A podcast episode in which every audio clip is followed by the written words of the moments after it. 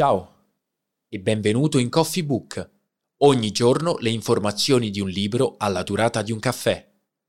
Questo riassunto in audio del libro La serenità di Lucio Anneo Seneca è offerto dall'app Skills Land, disponibile su tutti i dispositivi Apple Android.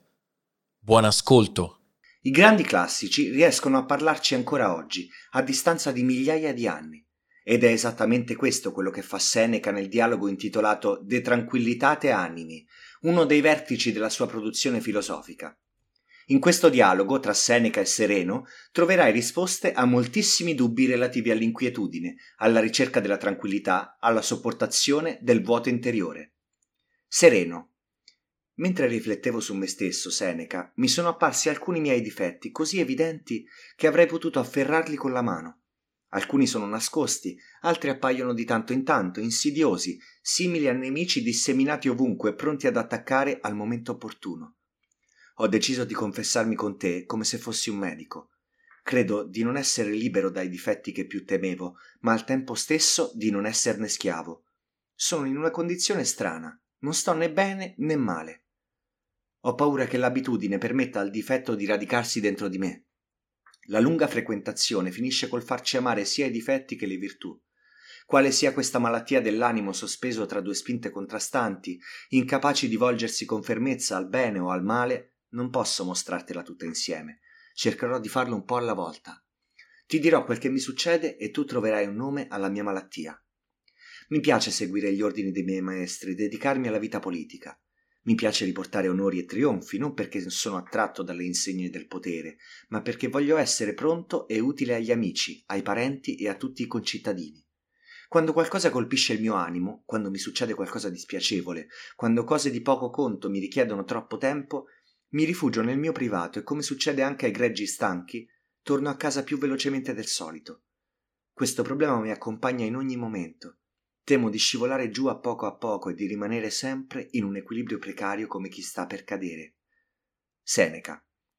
Per Bacco sereno, è già da tempo che mi chiedo a cosa potrei paragonare un simile stato d'animo, e non saprei accostarlo più opportunamente ad alcuna condizione se non a quella di quanti, usciti da una malattia lunga e grave, di tanto in tanto sono colpiti da febbriciole e da episodi di lieve malessere.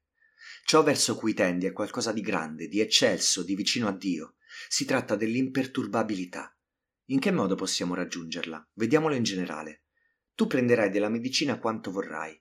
Nel frattempo sarà necessario esporre alla vista di tutti il male nella sua interezza e in esso ciascuno potrà riconoscere la propria parte. Tutti si trovano nella stessa condizione, sia coloro che sono tormentati dall'incostanza, dall'ansia e dal continuo mutamento dei propositi, ai quali sempre piace di più ciò che hanno lasciato, sia quelli che marciscono tra gli sbadigli. La cosa di gran lunga migliore è dosare opportunamente l'ozio con le occupazioni, ogni volta che la vita pubblica è impedita da incidenti fortuiti o dalla situazione politica. Le strade non sono mai tutte chiuse al punto che non ci sia spazio per un'azione virtuosa. Bisogna prima di tutto valutare se stessi, perché di solito noi riteniamo di potere più di quello che possiamo. Uno cade in disgrazia per fiducia nella sua abilità oratoria, un altro ha preteso dal suo patrimonio più di quanto potesse sostenere, un altro ha massacrato il suo debole corpo con un compito gravoso. Il carattere timido di alcuni poco si addice alla politica, che richiede un atteggiamento deciso. L'inflessibilità di altri non si adatta alla vita di corte, Alcuni non sanno controllare la propria ira e una qualsiasi occasione di indignazione li spinge a parole imprudenti. Alcuni non sanno trattenere l'ironia e non si astengono da pericolose battute salaci. Per tutti costoro la vita ritirata è più utile di quella attiva. Una natura focosa e ribelle eviti le occasioni di una franchezza che potrebbe nuocerle.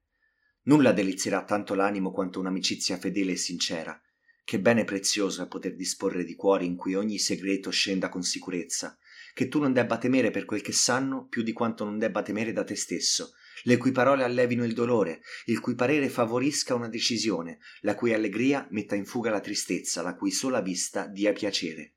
E naturalmente, per quanto sarà possibile, sceglieremo coloro che sono liberi da passioni.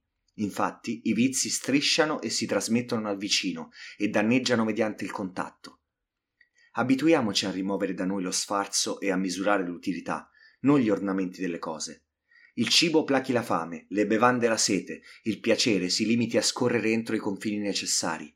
Impariamo a reggerci sulle nostre gambe e adeguiamo i nostri stili di vita e le abitudini alimentari non alle nuove mode, ma a ciò che consigliano i costumi degli avi.